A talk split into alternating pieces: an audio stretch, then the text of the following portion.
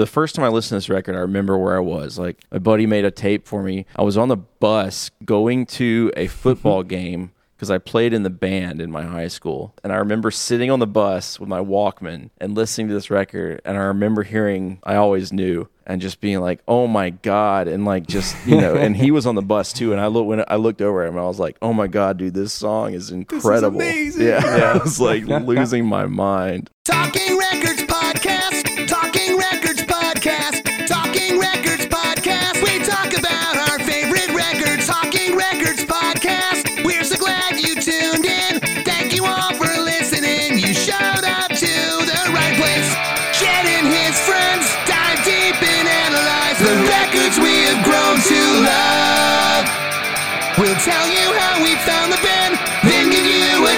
track breakdown of all the songs.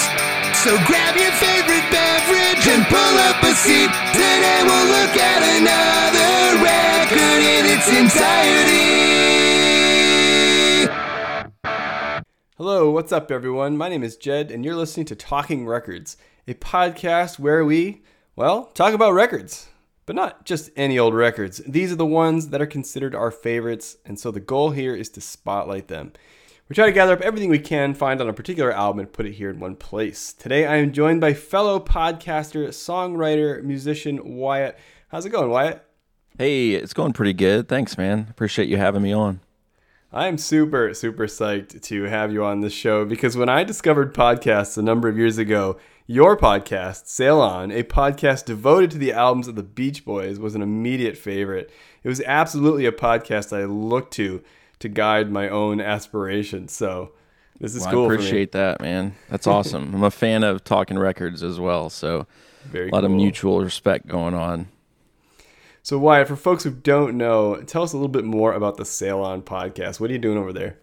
Sure. Um, you know, it's it's funny. I was I've always been a huge Beach Boys fan.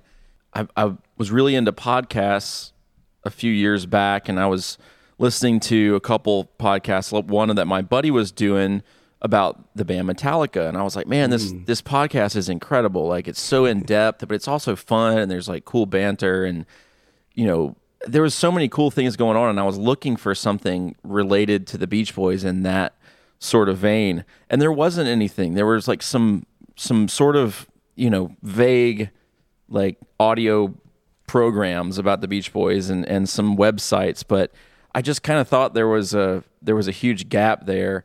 There's like no shortage of Beatles podcasts and Right. you know like any band that you can think of, but there were no really like in-depth Beach Boys podcasts. So I just kind of took it upon myself. I said, "Look, I'm just going to try this. You know, if it works, that's fine. If no one cares, at least I'm I'm going to have fun doing it."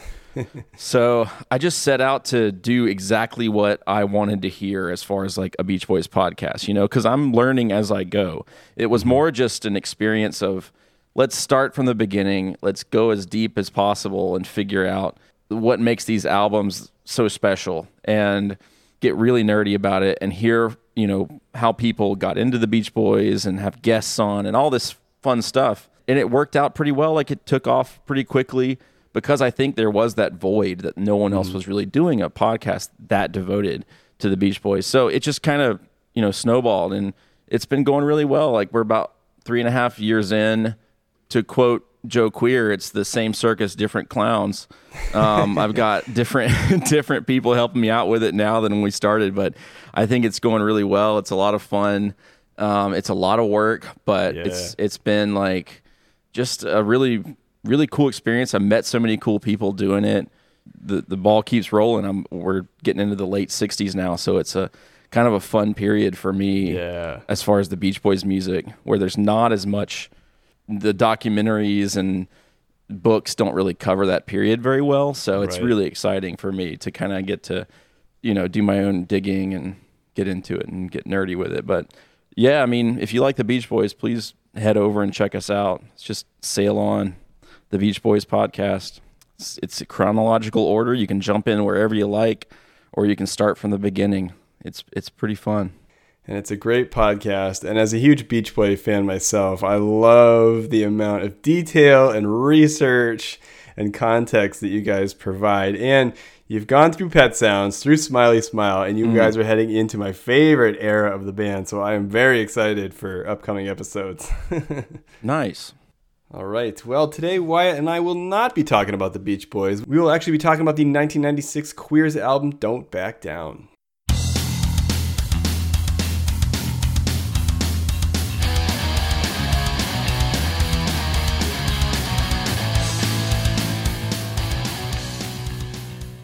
Don't Back Down was released on August 27th, 1996 on Lookout Records.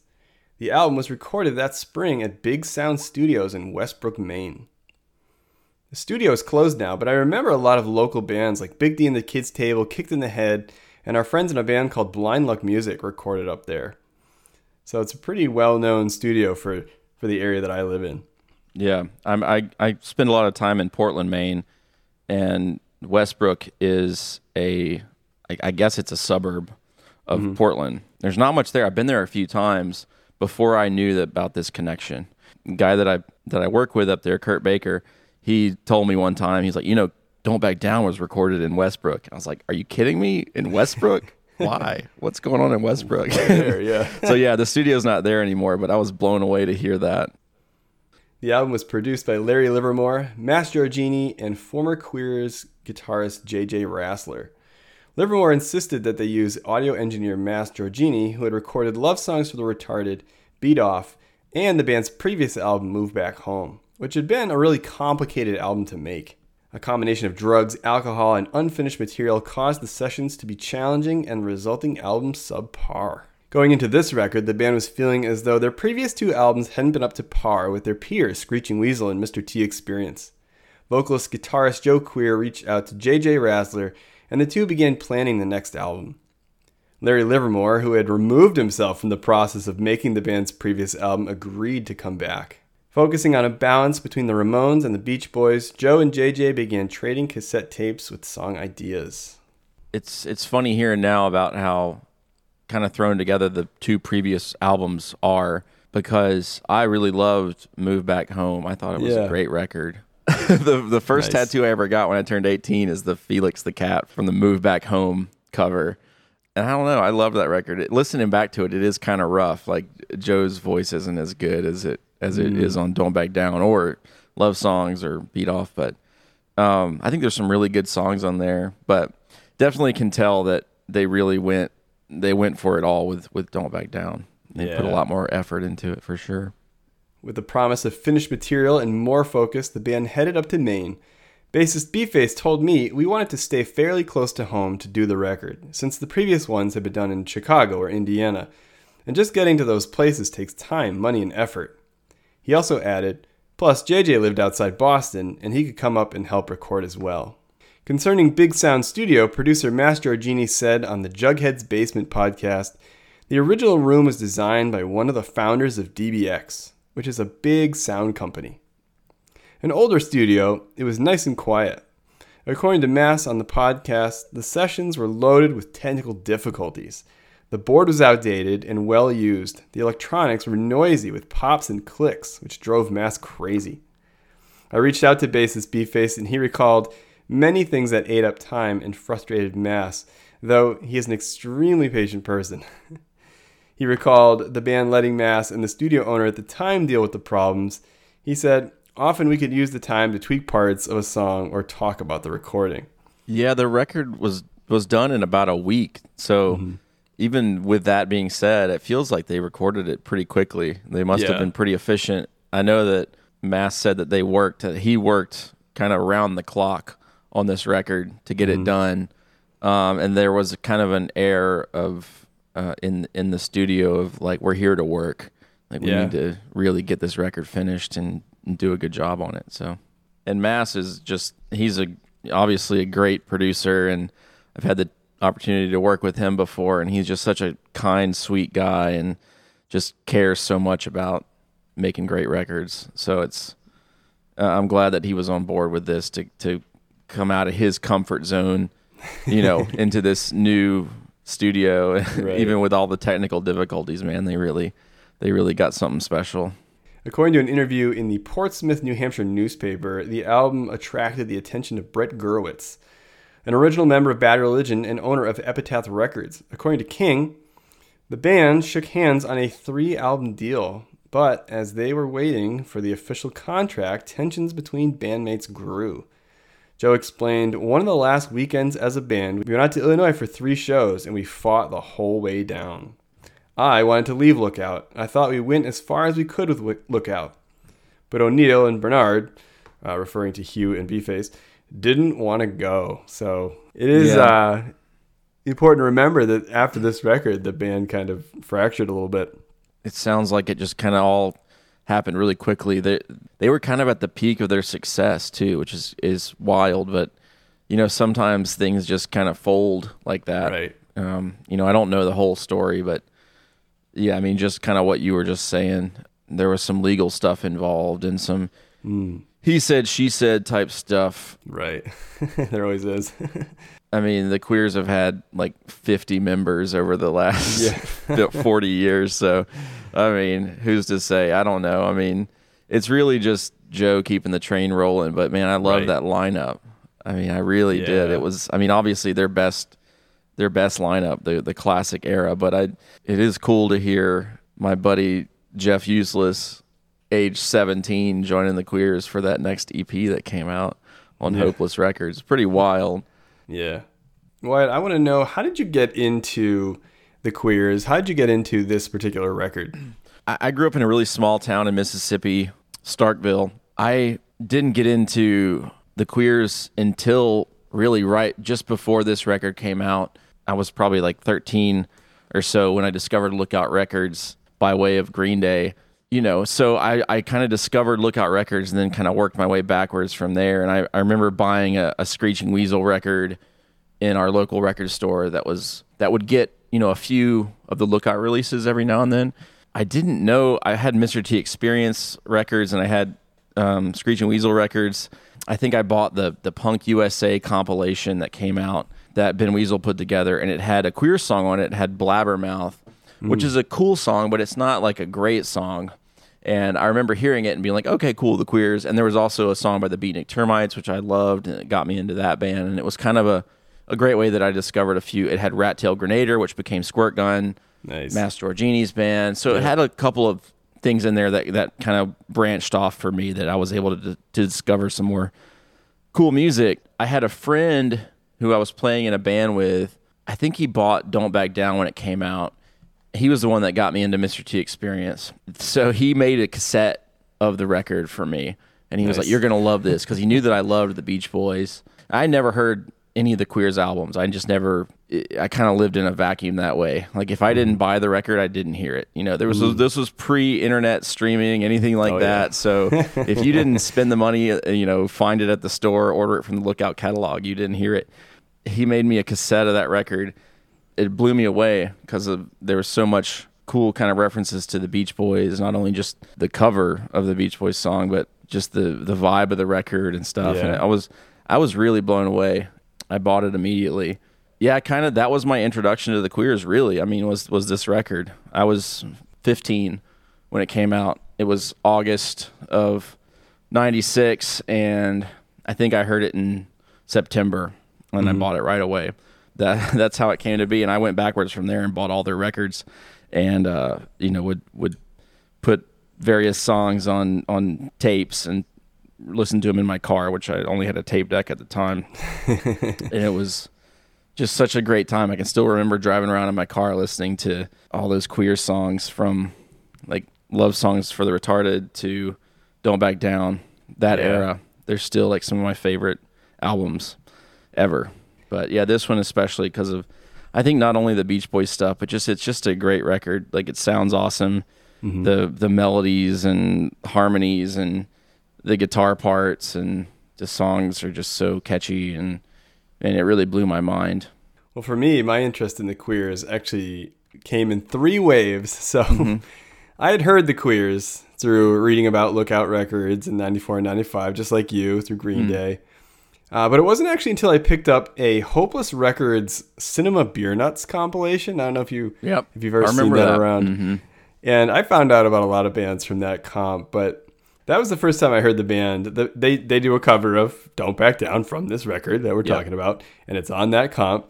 And I just loved it. It was just like this updated, powerful rendition of the song. I had been a Beach Boys fan since birth, it seemed, mm-hmm. and it was just fun to hear this band. I didn't know anything about them, but they were doing this great cover of the song, and I immediately liked it. It was an instant favorite on the comp, but it wasn't really until college, a few years later, that I got into the band the CD library at the radio station I worked at had a copy of Don't Back Down. And that was the best thing about working at the radio station because you could just basically borrow from the immense stacks of CDs and, and records that they had there. And I grabbed this one uh, on the strength of that cover song.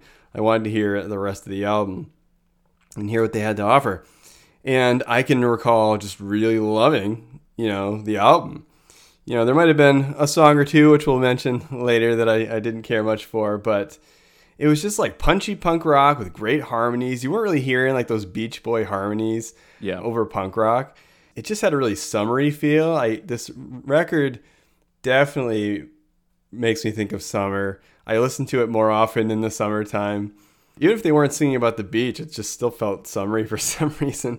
And you know, they were basically playing 60s garage rock, but with distorted guitars. So it was it was really cool. I really liked it a lot. So the third wave is finally in 2007. I met a dude named Jay Prozac, who is a good friend of mine. You probably know Jay. Mm-hmm. You know, having a chance to hang out with him, he's a huge Queers fan, and he went on tour with them, and he used to just tell me stories about the band and about Joe, and I got introduced to so many bands through friendship with him, and and uh, I remember I borrowed his entire Queers collection and just loaded it all onto my computer.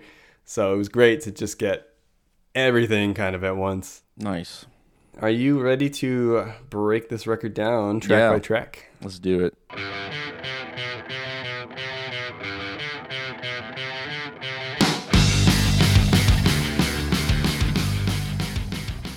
The record starts off with No Tit. And right off the bat, a hard skip for me, man. First song, and we're not off to a good start, I guess. But Is it the is it the the lyrical content that turns you off of this one? yeah, it's you know I love this album so much. Hmm. There, I can't say enough th- good things about it. And I think because I, I love it so much, I can comfortably say I just don't like this song. You know, mm-hmm. it's unfortunate that this is the lead off track. I mean, yeah, it's the lyrics, man. Until you've placed yourself in the shoes of someone engaged in like a battle of with body dysphoria, it's Sure. and understand what that struggle is like. I just I, I can't comfortably listen to a song mm-hmm. where the guy is like talking about getting picked on by his friends for going around with a girl with a small chest.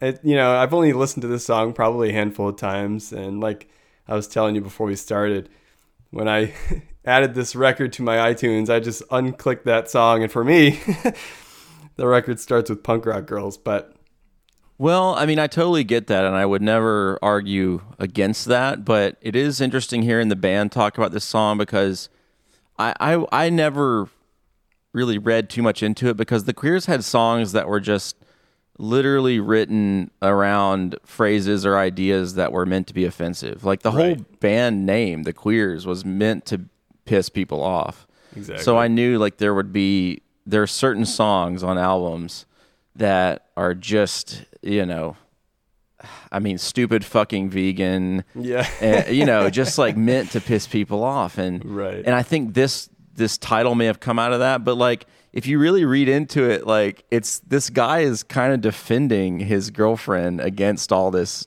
talk. Like he's he's saying, you know, uh, your sexist chatter bores us all. She's flat as a board, and I just don't care. Like, so he's Yeah. saying like it's okay that she's got no tit, but my friends are always making fun of me about my girl who has no tit. So I think it came out of just a funny, you know, line. Let's write a song about you know no tit because it's just kind of a ridiculous song title. But I don't know. It's kind of the epitome of of the queers is like having these happy, fun songs, but also these songs that are these like shocking ones. just yeah. like yeah i mean it's i mean these are guys that grew up with gg allen you know it's like they have to Yeah, you know yeah. there there is that aspect of the queers that is always going to be there and that a lot of people like honestly it's like when you go see a queer show like the people that are at the show are there to hear songs that are like no tit, the the songs that are more abrasive, you know. And it's not one of my favorites on the album, but I do enjoy Right. it, and it's one of those songs that the queers play at pretty much every show. I'm pretty sure. But I love my girl and she loves me, so don't laugh and act snide. You know, I mean, I think it's the message is actually pretty pure in this song. You know, if you really get into it, but it is kind of written around that shock value. And there's another song in this record that I I like, but I love to make fun of it. So it's like one of those things, you know. Hmm. There's no like animosity or anger. Yeah. here. It's just you know. All right, so let's move on to punk rock girls. Yummy, yummy punk rock girls. Yummy, yummy punk rock girls.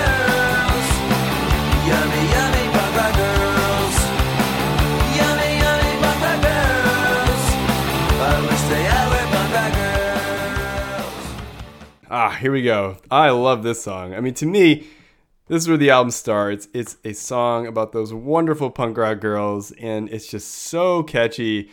And I just, I love this song. When it comes on, I get really excited. It's just a classic.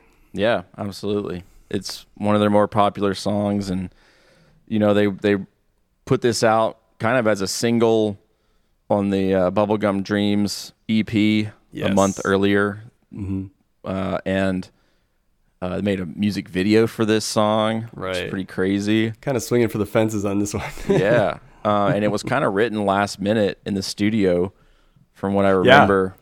It was the Um, last Joe- song recorded for the yeah, album. Joe was like kind of writing the lyrics in the studio.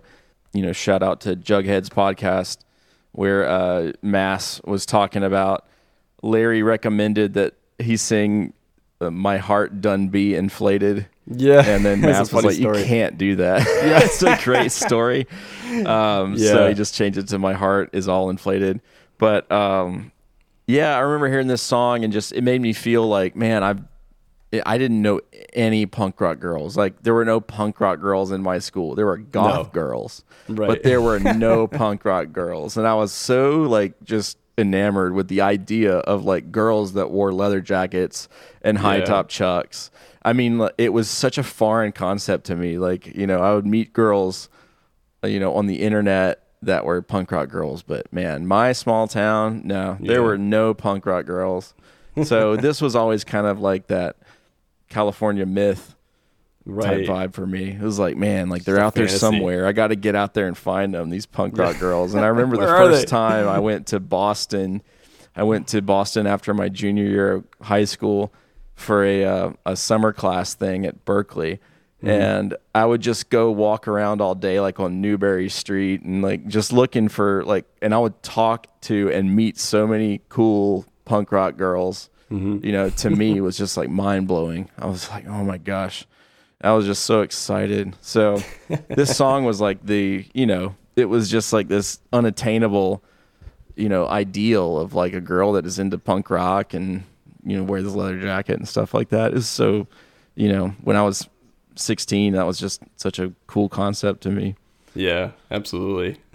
Still is. I mean, I'll, you know, punk rock oh, girls Oh, totally. are awesome. I love So- those punk rock girls. Yeah. yeah man and, and it's just a super catchy song and it's just kind of the you know like it doesn't reinvent the wheel or anything for joe but Right. it's just kind of a great you know joe queer song and Mm-hmm. you know i love the farfisa organ on it and the lisa marr backing vocals and stuff it's just it's just awesome Chris Horn of Portland, Maine garage rock band The Brood played the organ. that's right. Another cool story about the song is I guess Joe hadn't finished the lyrics and reached out to Frank Portman of MTX for help.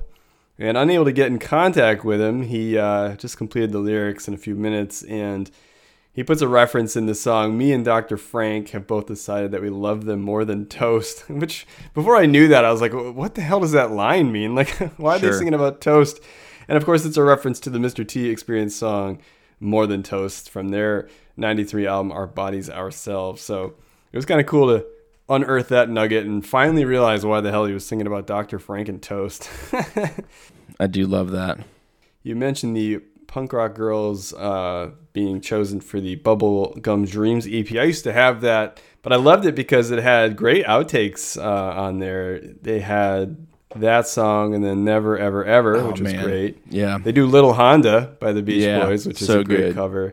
And then one of my favorite Muff songs of all time, End It All, with uh, gosh, Lisa so Marr, who we'll good. talk about, is on there. And that's a great, great cover of that Muff song. So, Man, there's so many good EPs that came out on Lookout Records.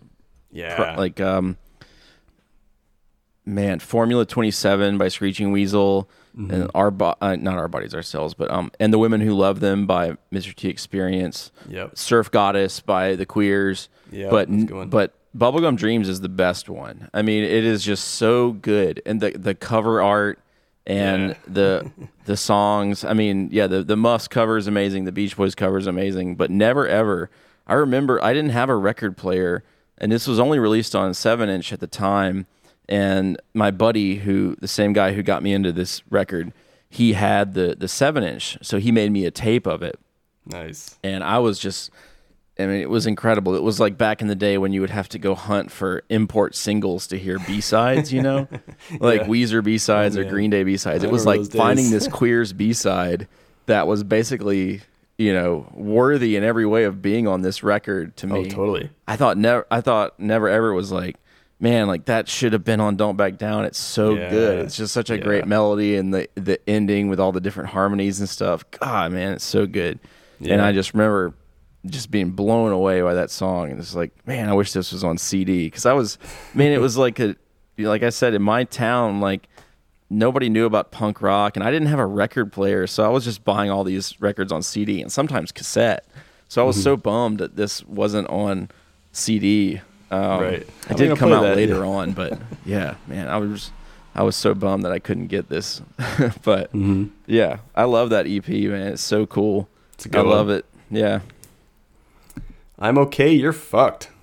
A great angry song you can aim at anyone at school or at work. You're just tired of dealing with that person. This is a great one for that. Mm-hmm. yep Throughout, Joe describes this person who causes problems, maybe an egotistical person who thinks they're too cool. Joe prides himself on just being a normal dude. I'm okay. And then can't say the same about his subject. You're fucked. And I just, I don't know. I love it. It's a good song.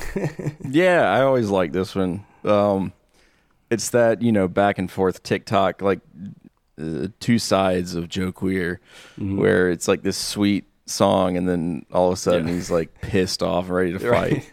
I love that. though. I mean, it was, I mean, that was kind of how I felt growing up in my town and being like the only kid that was wearing a leather jacket and Mm. had like blue hair and I was like always like ready to fight somebody because they didn't like me because of how I dress, you know.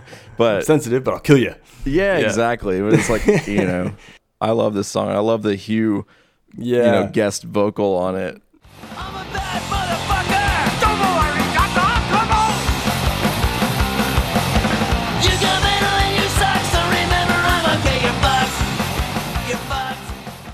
I guess that was a pretty last minute thing, too.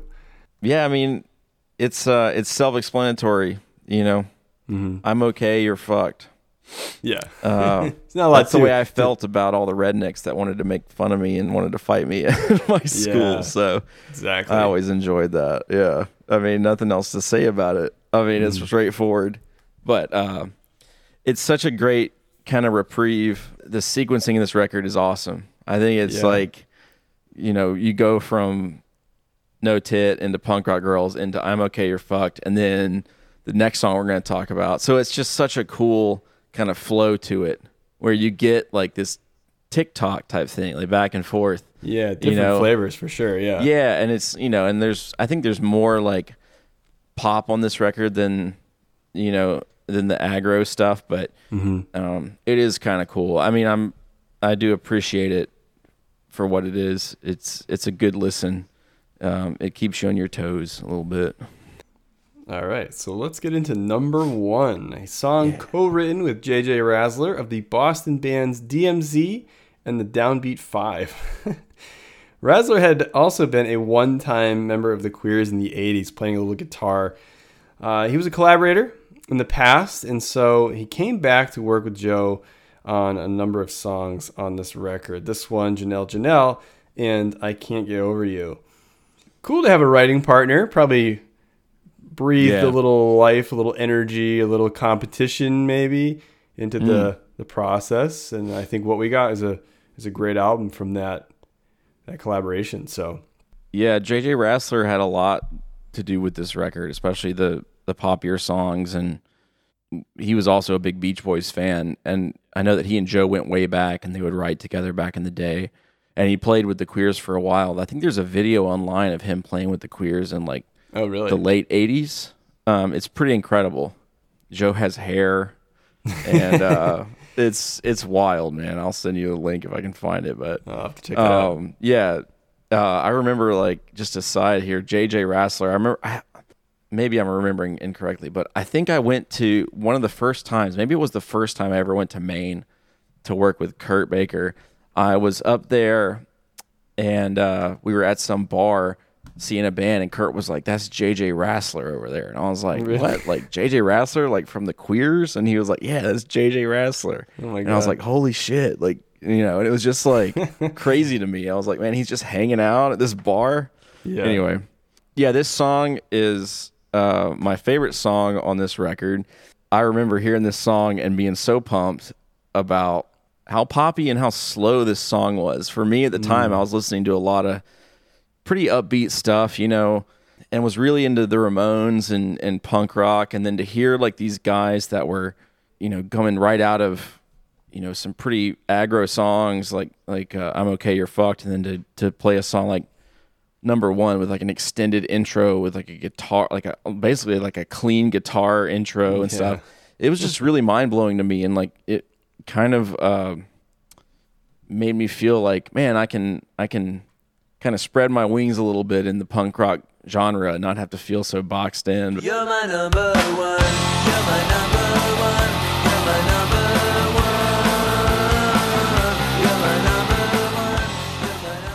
you know, it, looking back now, it's like, yeah, this is still kind of a punk rock song, but to me at the time, it felt so different. It felt so like much more of like a ballad.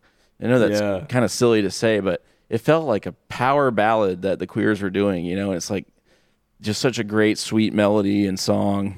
I remember covering it with my first band. Oh, nice.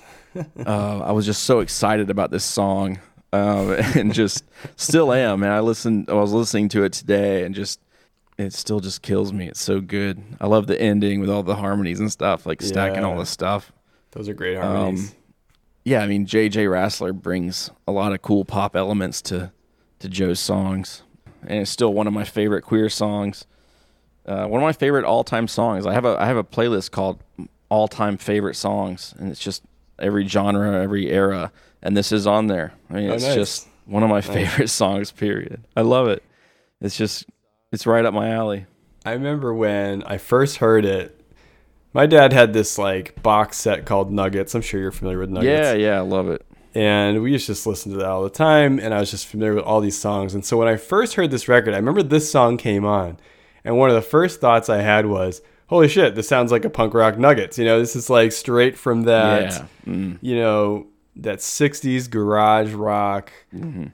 So i just really dug it i always really liked this one i, I thought it was just a well-written song it was i also found that there's a version of this song by the downbeat five on their smoke and mirrors live album have you heard that Mhm. Yeah, yeah, absolutely. yeah, so he must have realized it was a good song too and took it with him and played it with his band. So that, that's cool.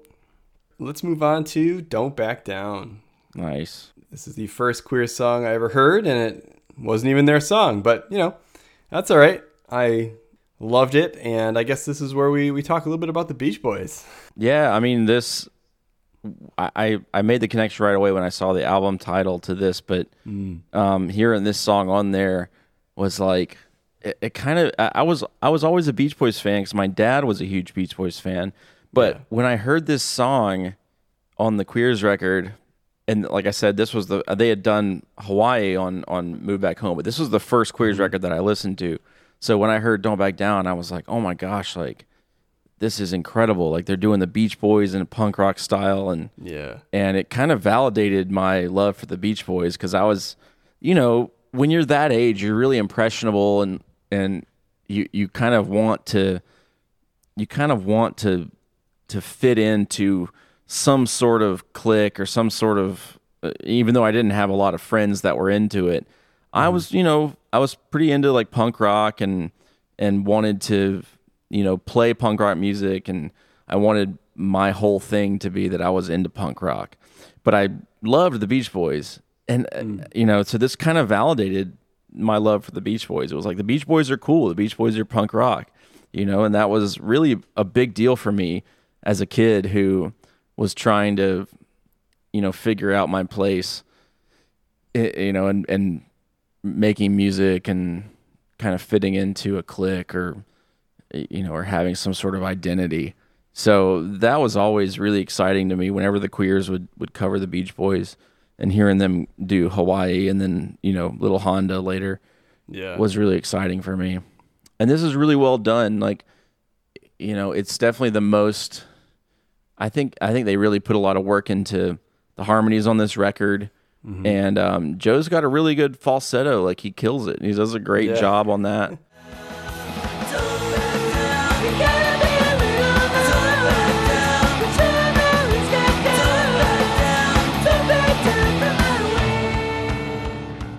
You know, some of it's kind of dumbed down a little bit, of course, but it's yeah. it's so charming and I think it fits great with the vibe of this record.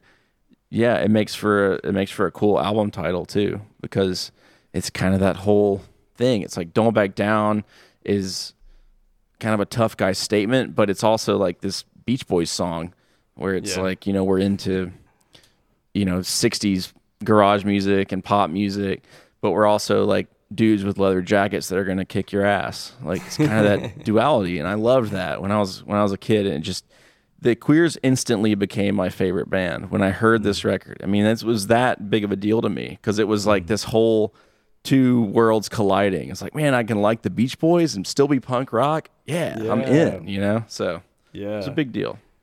Well, I remember loving the Beach Boys throughout my life, but Mm. I remember like kind of getting ragged on a little bit for liking the Beach Boys. Like, oh, you like the Beach Boys? Like it was, you know, for for some people they were kind of seen as a novelty and they were kind of seen as a joke, the surf songs. But all of a sudden you had bands like the Ramones, who obviously loved the Beach Boys, Mm-hmm. and then you had the Queers. So suddenly, like getting into punk rock, I was like, oh, here are some people that appreciate the Beach Boys. Like, all right, these are my people, you know? Yeah. So that was- that totally. was I think that I think that that really hit home with a lot of people, um, Yeah. which is which is awesome. I mean, it, I, I think you know hearing B Face talk about how he originally like hated the Beach Yeah. Boys. Joe would always listen to the Beach Boys, and he was like, "I'm so sick of the Beach Boys," you know. Right. But I loved it. I loved that that Joe was such a Beach Boys fan, and it was always clear to me. You know, I was I got really excited about it, and I was like, "Dad, check out this band! Like they're punk rock, but they're playing the Beach Boys." And just remember just being so excited about it, and like, man, it's okay. And I put a a Beach Boys pin on my leather jacket. You know, I was like finally proud to be a Beach Boys fan. I was like, man, the queers like the Beach Boys. Yeah, Yeah. it was cool. It was you know, when you're a kid, man, it's it's a big deal to get that Yeah. validation. You gotta have know? that validation. Yeah, yeah, exactly. Yeah. And so you would think it would be Joe's idea, but it was actually B-Face's idea to cover the song, and so yeah, that's that kind of a surprises me. But Despite yeah, the I mean, fact that he didn't like the beach, but he said that he eventually Right. came around to liking them just through hanging out with Joe. But Yeah, it's mhm. kind of funny that he was like, and they recorded "Let's it. They they made a video for this song too, where they're like hanging out on the beach playing. Yeah, You know, they kind of it's kind of like a throwback to the Frankie and Annette movies from the '60s, kind of yeah, beach party 60s movies. party films. Yeah, I love that. It was a cool. That one actually I saw on. I think I saw that on MTV. Like it played like once. I used to Oh, stay up and, and record 120 minutes because it would come on at um, 11 p.m. Mm-hmm. And um, I had to go to bed at 11 p.m. My parents would make me go to bed at 11 p.m. So I would just put in a VHS and hit record on MTV and record it every Sunday night. So because there would always be, I know that they played like the Mr. T Experience uh, once or twice. They were played. They played Squirtgun, Marianne once Mm-hmm. or twice. So that was like I was always just waiting to see if there would be a lookout, you know, like a punk rock bands. band that was played on there. Um, Yeah. So I'd record it every week, and I think I saw the Queers. I could be wrong, but I think I saw the Queers "Don't Back Down" on that, and it was incredible. Um, before they put out like the Tune In Lookout compilation, like the VHS. Man, again, like the Queers just taking that whole genre and like kind of mashing it up with the Ramones core aspect of it was just Pumping such a up a cool bit, thing yeah. to me. Yeah. Yeah. All right, let's take a look at I Only Drink Bud. This is just a funny song. It's just, you know, there's references to Rancid, Screeching Weasel, Dan Vapid in here. Yeah. Just yeah. a song about drinking beer. So I didn't drink beer at the time. I mean, I was 15, so I didn't, you know, think much about the actual like the beer quotes in this. Knowing anything, I didn't know anything about what old style was, or Right. you know, I didn't know what on the wagon meant or anything like that. So it was just kind of over my head. But I was Yeah. kind of a late bloomer as far as drinking beer. Um, Mm-hmm. I was of actual drinking age before I drank beer. But when I did start drinking beer, I made a I made a very conscious choice to like you know drink Budweiser. Like I remember the first beer I ever bought and drank was like at a show, and I was like 21. And they're like, "You guys want?" Because I played a gig, and they were like, "You guys get a free bucket of beer." And I was like, "Cool, we'll take Bud." And I didn't even really drink beer, but I was like, "I know the queers drink Bud, so I'm gonna do that." so, drink Bud. yeah, it was just sort of like, well, I'll make it easy. And and you know, to this day, that's kind of like in my mind whenever I'm at a like a dive bar where it's like funny. I have to choose between some cheap beers. I'm always gonna choose Bud. Yeah. You know, it's probably a lot in part due to this song. Yeah, then going to Chicago back in the day and seeing old style being like, hey, you know, Yeah. it's like the Leo DiCaprio meme where he's pointing. I was like, that's it. That's from the queer song. I got to try Right. it. Yeah. you know, like it was always exciting to see old style because it's like, that's from the I Only Drink Bud. yeah. But stay away from the Heineken because that's skunk piss. Yeah, exactly. I, I remember the same the same idea there.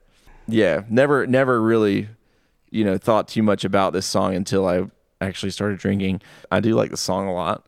I like Yeah. the the references because I was a big Rancid fan as well, and Ben Weasel and and knowing who Vapid was, that was always exciting. It's kind of another goofy song, but it's a poppy song and it's it's a it's a good melody and yeah. you know again it's a fun song they play a lot live too i've seen them play this a lot i love the ending kind of the false endings there Yeah. um I love the way it says motherfuckers. yeah yeah There's like that part. All right, man, let's move on to I Always Knew. This is a straight up 50s style punk rock Oh, yeah. love song. I love it. It's even got like the the spoken word part at the end, you know, like it's got this is reminiscent of old R&B tunes with Joe kind of like talking.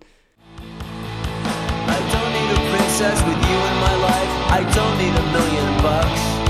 I'm something to someone I'm into life now. I'm just a punk rocker in love. yeah this song like kicked my butt as well when i was a, when i was a kid when i heard it. I was like oh my gosh it's in six eight time you know? I was like this is so different so cool like it's a ballad. It was again more validation for me liking you know the beach boys and 60s music and, and mm-hmm. stuff like that doo-wop type stuff. And i love the lisa marr harmonies on this. Yes, she's great. Yeah she she adds so much to this record. I know she came in pretty quickly and did just a ton of vocals and stuff and mm-hmm. and we'll talk more about that obviously but yeah what a what a cool song. Again more of those cool layers and of, of harmonies and stuff. Great drumming by hugh on this song. I always like that always stands out to me. Like his drumming on this record's killer. Like yeah, he's solid. but man this song i love the drumming on it. It's just it's great man i've never seen them play this song live that would be a cool song to hear them play Yeah, this would be a cool this would be a good one to see live. Yeah. Man, yeah, it's it's one of the standout tracks on this record for sure. This song just kicked my ass when I heard it, you know.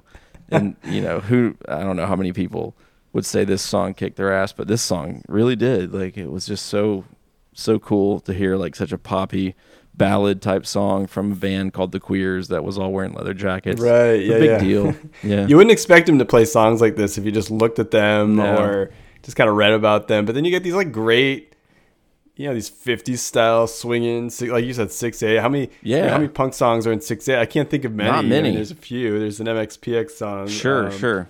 But Yeah. yeah, I mean, I just love that. And I'm a big fan of that that kind of music, R&B and, and, Mm-hmm. and garage rock. So for me, it was like the, was like two great worlds coming together. So Yeah, absolutely. All right, let's get into a Born to Do Dishes. So, Wyatt, Nice. this is the song that I love to pick on. Yeah.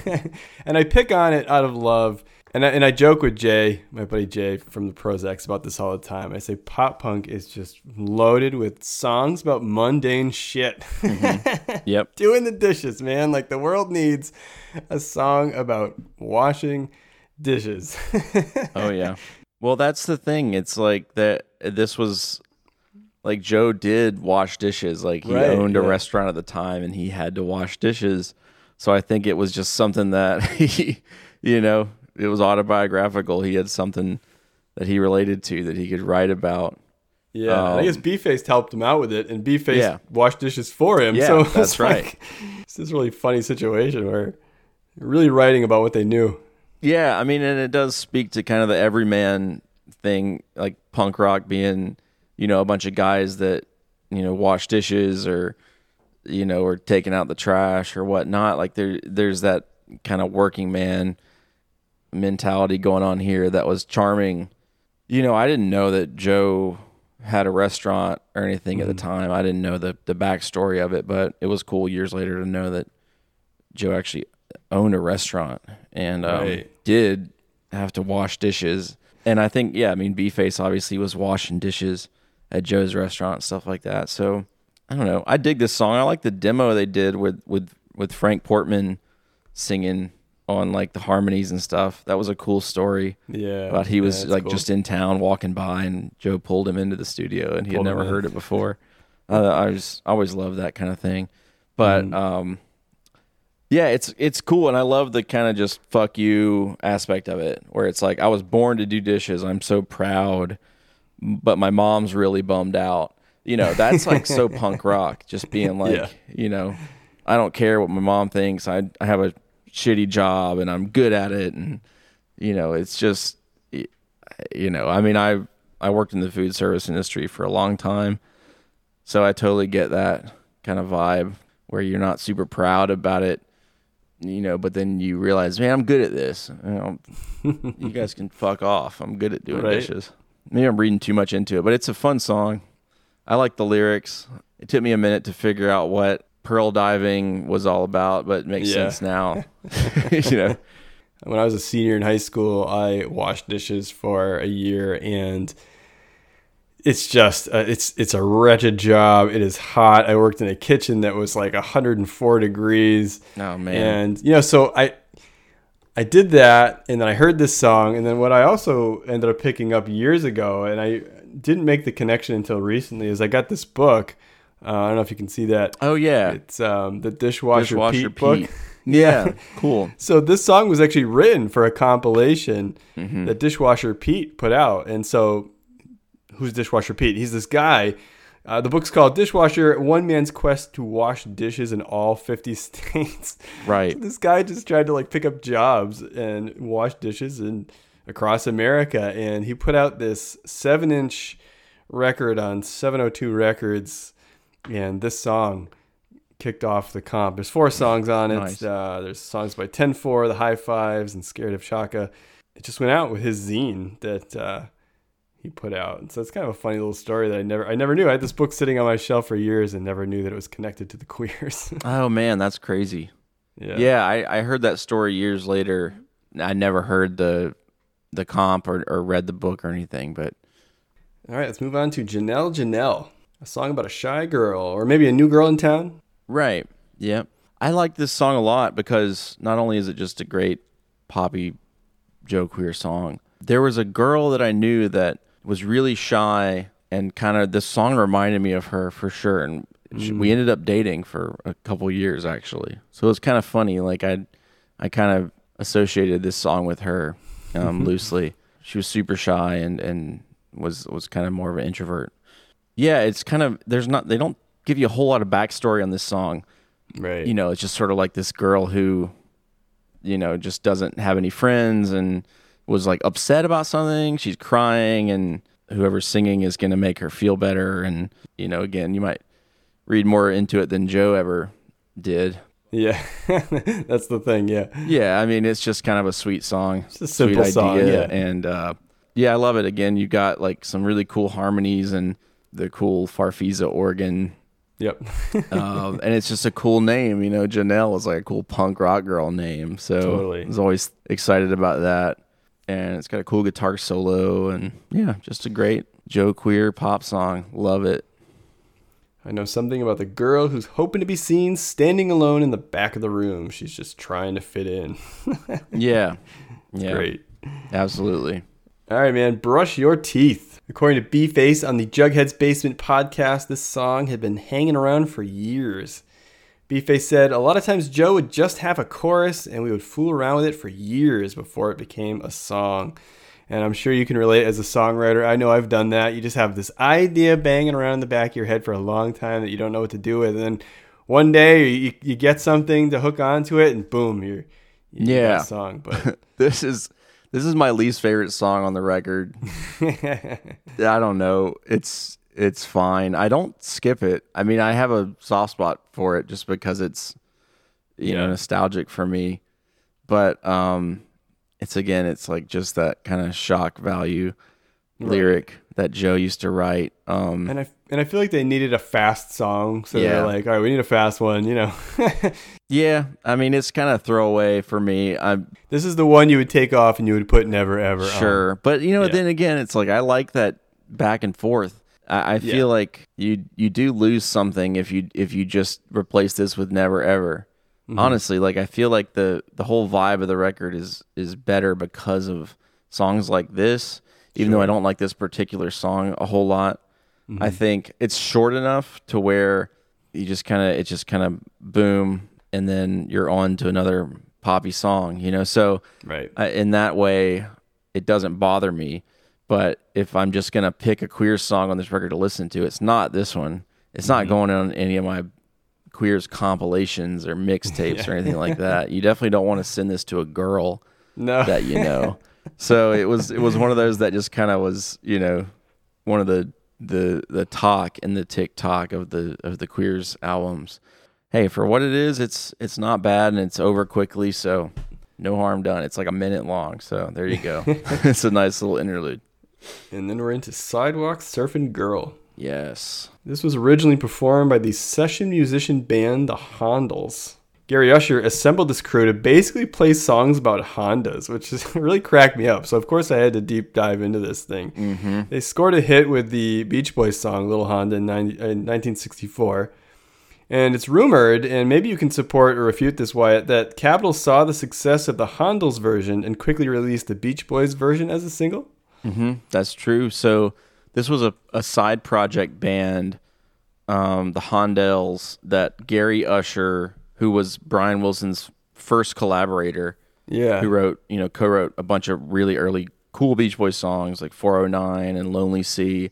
So he was also like a, a kind of an in-house uh, producer and came up with this idea to form a band. They basically made a fake band out of the idea of a band that rode motorcycles. It's so silly. but they used the Beach Boys song Little Honda as kind of a jumping off point. So they recorded this with studio guys and um, put it out before the Beach Boys put out Little Honda, and it was a big hit. It was a, it was, and then the Beach Boys put out Little Honda kind of as an afterthought. This was the B side of Little Honda, Sidewalk Surfing Girl, Sidewalk Surfer Girl. I didn't know that at the time when I heard this record. I didn't know anything about the Hondells. I had no idea about that connection. I just, you know, thought it was a queer song. So years later, when I was getting more into the Beach Boys and the offshoot bands and studio projects, I found out about the Hondells and found out that this was a Hondell song. And the Hondells version is awesome. It's mm. really slow, much more of a ballad, and it's Yeah. it's great. I mean, it's it's got like a cool lap steel guitar solo. Mm-hmm. But I think I remember hearing that JJ Rassler like showed Joe this song because they were mm-hmm. always like listening to 60 songs and stuff and he suggested that they put it on the record. But yeah, when I heard it it just blew me away. I thought it was a you know an original song, but it's a great song for this record. It's perfect. I mean, and I was a skater too, so just hearing a song that was kind of like you know about a girl that that was a skateboarder. I mean, was just another cool, you know, something that tied into my life and another fantasy of mine. It's like meeting a skateboarding girl, you know. So yeah. uh, and it's, Punk rock girl and a skateboarding girl. exactly, man. Sidewalk Surfer Girl. It's such a cool idea, and it fits in so great with this record. so yeah, I love it, and it's got great harmonies and Yeah. great guitar work. I think JJ Rassler plays like the little clean guitar parts on this. Oh, really? Okay. I think so. I'm not positive, but that seems like the case. It sound it doesn't sound like Joe.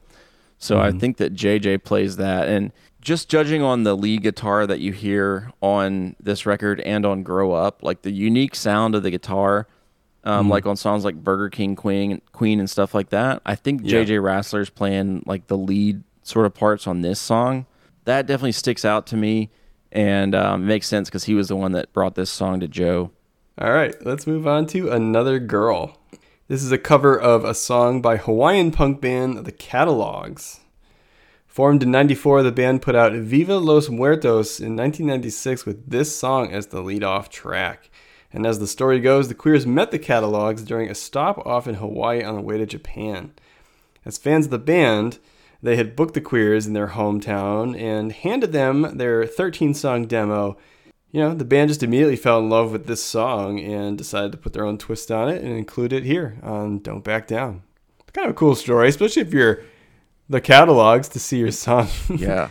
I had no idea about that story until I heard Jughead's Basement yeah, it's really cool.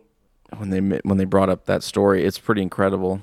You know, just this this band in Hawaii that was huge fans of the Queers and Joe was like, "I'm going to cover your song." It's like, "Yeah, sure." Yeah. And it just, you know, I would never have known this was a cover. You know, it sounds like a Queer song. So, I think that's the best part is that Mm-hmm. Yeah, it fits it fits on the record so well. It doesn't feel like a cover song, but right.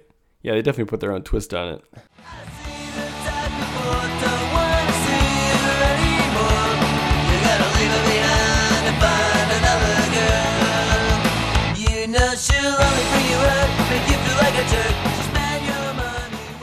Yeah, yeah, and it's a great song, man. It's got some cool changes in it, and uh, pretty cool lyric.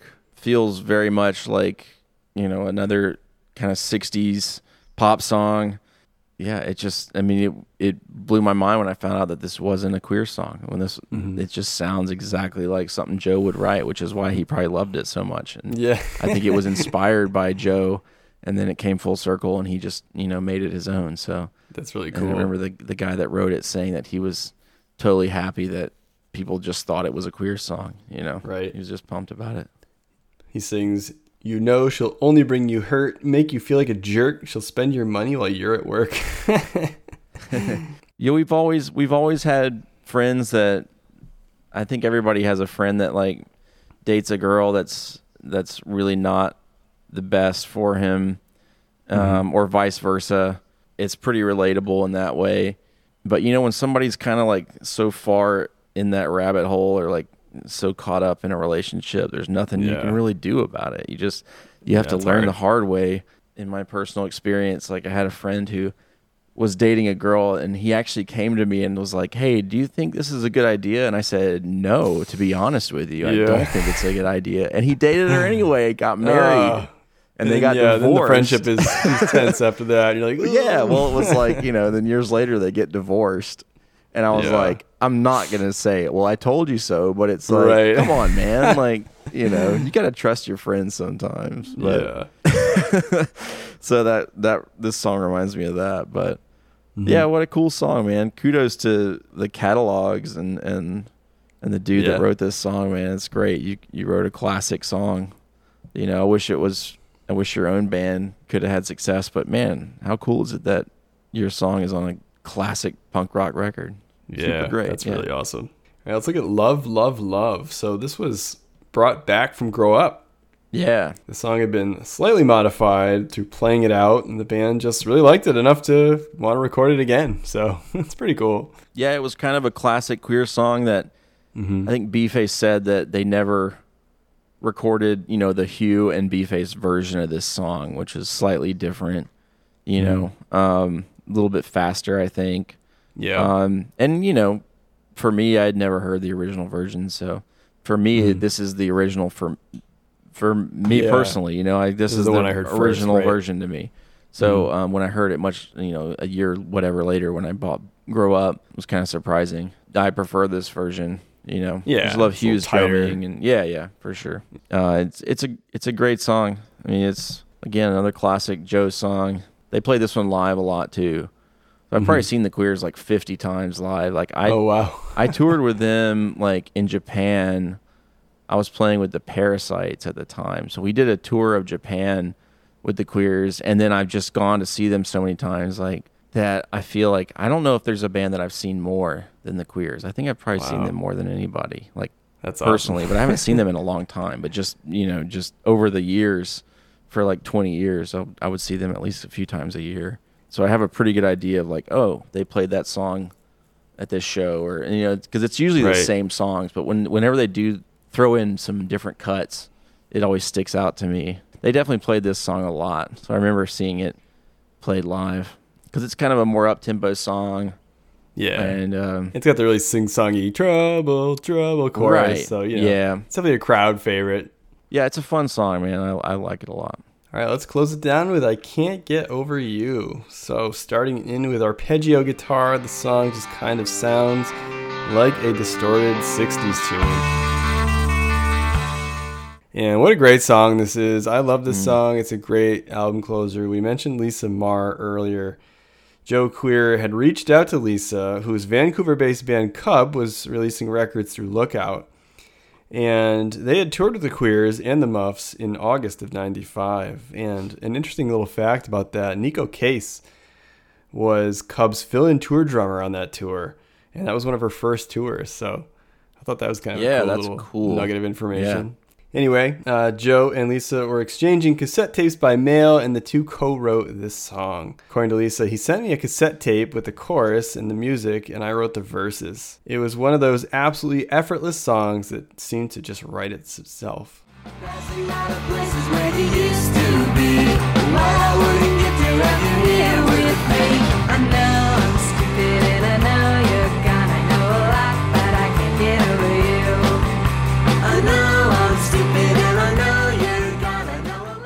just thinking about that guitar intro, I did some studio work with with our mutual friend Matt Drastic here in Nashville a long time ago when he was still playing with the Queers, and he had Joe's. I played through one of Joe's amps, like his Marshall, in the mid two thousands or something, because it was at. I, I'm I could be getting this wrong, but I'm pretty sure it was Joe's Marshall, like and his cabinet that says like maybe not maybe the bass cabinet's the one that says the Queers are here, but anyway, it was Joe's amp in his cabinet, and I was playing through it on on a on a session.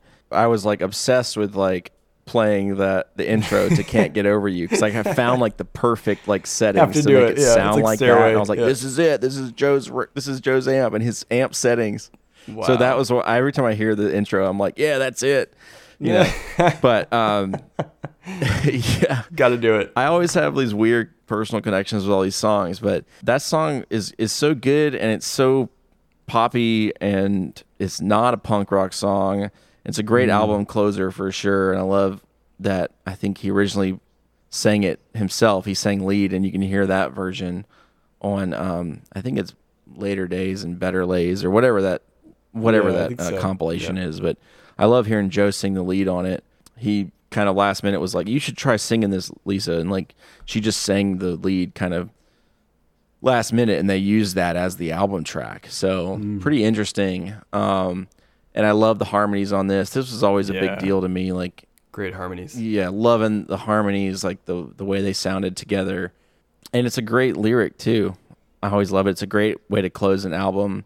The whole sentiment of like the end of a relationship. I know a lot, but I can't get over you. I'm stupid. I'm, you know, all that is just is just great. It's just like that whole duality that I love about this record, like the mm-hmm. the super harsh kind of like mean punk rock aggro stuff, and then saying all this sweet stuff about a relationship.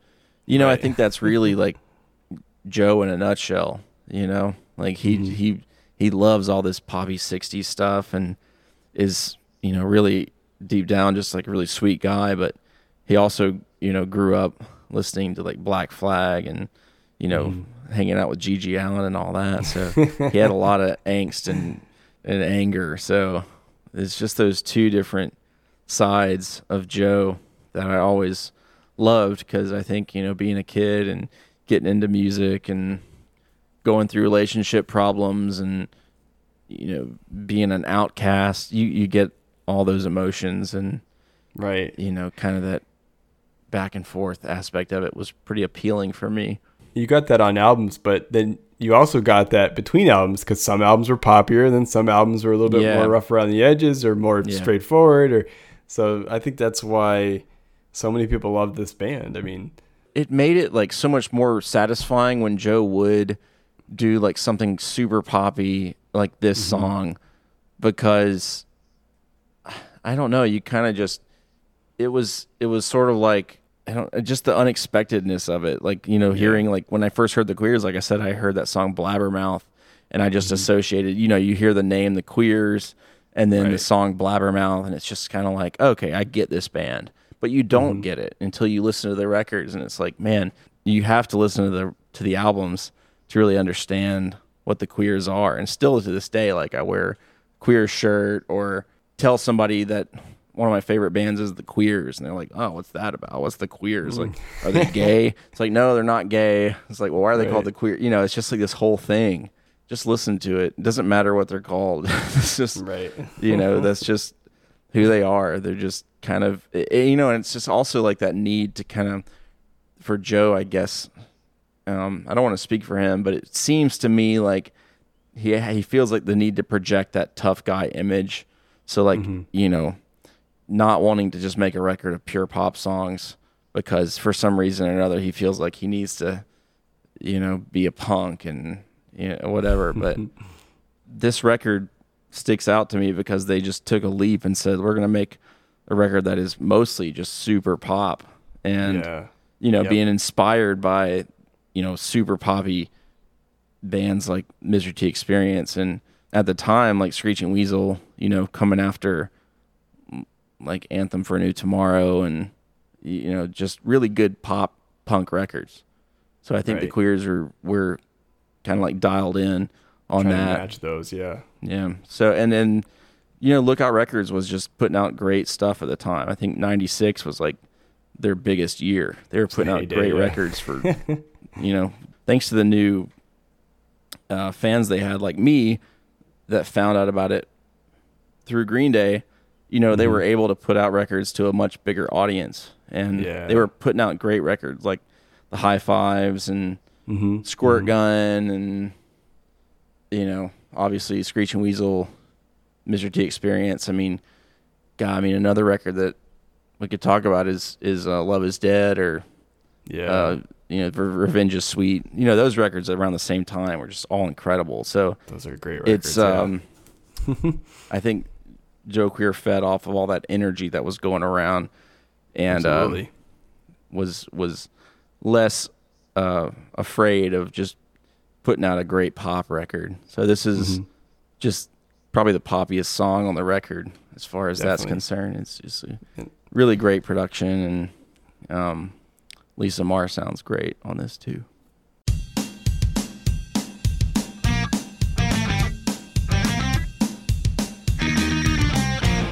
Taking a look at the artwork for this album, it's really just a band photo with the band name and album name in bold white letters.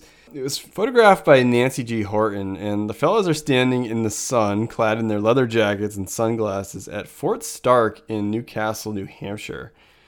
And though you can't see much of the fortification in the cover photo, it's a Spanish American war fort that remained in use through World War II. Interestingly, forts had been used at the location as far back as the American Revolution hmm. and is apparently named for John Stark, a major general who made a name for himself defending supplies in Bennington, Vermont. So it's got all this history. I mean, you can't see any of it really in the picture, but Sure, yeah, it's kind of cool that they were just shooting shooting photos down by this old fort and uh yeah. and then that's it i mean there's really that's all there is to the artwork really on this on this record but Yeah, I remember seeing and- this. I mean, I got pumped about it because it was like so stark and simple. And Mm-hmm. like Joe is holding an extra pair of Converse. Like, what is all that about? Like, Yeah. he has to carry like an extra pair around with him. Right. I don't know what all that was about, it, but it just more solidified that like the punk rock dress code for me at the time, it was like you know, I'm only gonna wear, you know, Converse, black high top Converse, and blue jeans, and a leather Jeans, jacket, and a right. t-shirt. Like that's the that's the look, and Yeah. um, you know, they just look badass on this cover. I mean, Oh, they totally do. they look awesome, and it's just sort of it's so like just the way that it's shot from like down below. It's like Mm-hmm. and how prominent like the queers don't back down. It's just a badass Yeah. cover and look out in Yeah. Mm-hmm. the corner. Man, it's just it's just perfect. It's just so like straight in your face. Just no frills. Like this is it. The queers are here, and we're not afraid to sing a bunch of poppy love songs. It's, it's awesome. Absolutely. In closing, the Queers were a band I had heard of long before I actually heard any of their music. When Hugh's opening drumline came pounding through my speakers via the Cinema Beer Nuts compilation, I took notice. Here was a band with an interesting name covering one of my favorite bands, and they pulled it off. I dug into the album Don't Back Down and was quite pleased with its punked up surf meets garage rock, Beach Boys meets Ramones kind of sound. I really liked it, and for a long time, I thought of the Queers as a summer band, getting a lot of my attention during that season. This album is fun and sounds like a band trying a bit harder to craft interesting and intricate songs. it's just it was such an important record to me and i'm sure to many other people that were young kids getting into punk rock and maybe liked a lot of 60s music too. Um, and maybe it helped people discover the music of the beach boys you know as, as kind of a gateway to that. But for me it was like kind of that validation of a mixture of the ramones and the beach boys and kind of the 80s punk rock that the queers came out of.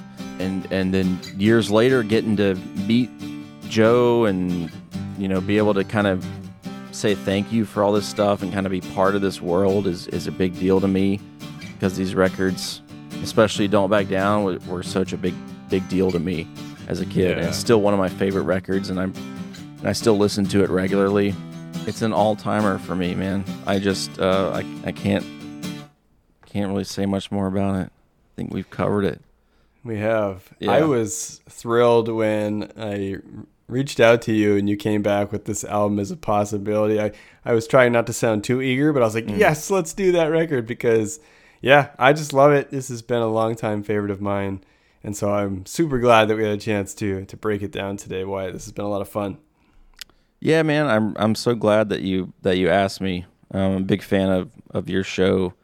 Ha- Had so many buds that have been on your show before, Yeah. um, like like Matt Drastic and and Christian and and Mikey Erg and stuff. So it's a lot of fun, and um, glad to know that that there's other nerds out there that that kind of like this stuff that we do. Oh, yeah. Um, And yeah, the queers are awesome, man. Don't back down. Well, very cool, Wyatt. So before we go, where can people find your podcast? Where can people find your music? Where can people find you on the socials, all that stuff? Yeah, so um, on Instagram, I'm just Funderburk. That's my last name. Um, that's pretty much the only socials I really keep up with. I produce a lot of music for uh, a guy named Kurt Baker. Uh, if you want to check out the album that we made last year, it's called After Party, and I'm pretty proud of that. It's really fun. Um, with uh, made it with ex Queers member Jeff Useless, and uh, uh, also um, check out the Sail On podcast, and we have a Sail On Beach Boys tribute band as well. Yeah, just hit me up on Instagram. That's about it, man. Simple guy. If you're ever in, ever in Nashville, hit me up. Yeah, it would. Uh, awesome. Drink a bud. Yeah, yeah. I'd like to send a huge thanks to B-Face for filling in some of the gaps for me on this record. I'd like to thank the Jughead's Basement podcast, where I grabbed a lot of this awesome information. Be sure to check out that podcast as well. I'd like to thank my man Craig for everything that he does behind the scenes here at Talking Records. I'd like to thank Chris DeMakes from Less Than Jake for the theme music. I would like to thank all of you for tuning into Talking Records. It's a total blast to dive into these fantastic records each week, chat about the songs, and try to gather all the information we can into one neat little podcast. Check us out on the socials, say hello, suggest albums, tell us how you got into the queers. All right, Wyatt. Thank you so much for hanging out with me tonight. This has been a lot of fun. Yeah, Jed, thank you so much, man. This was awesome.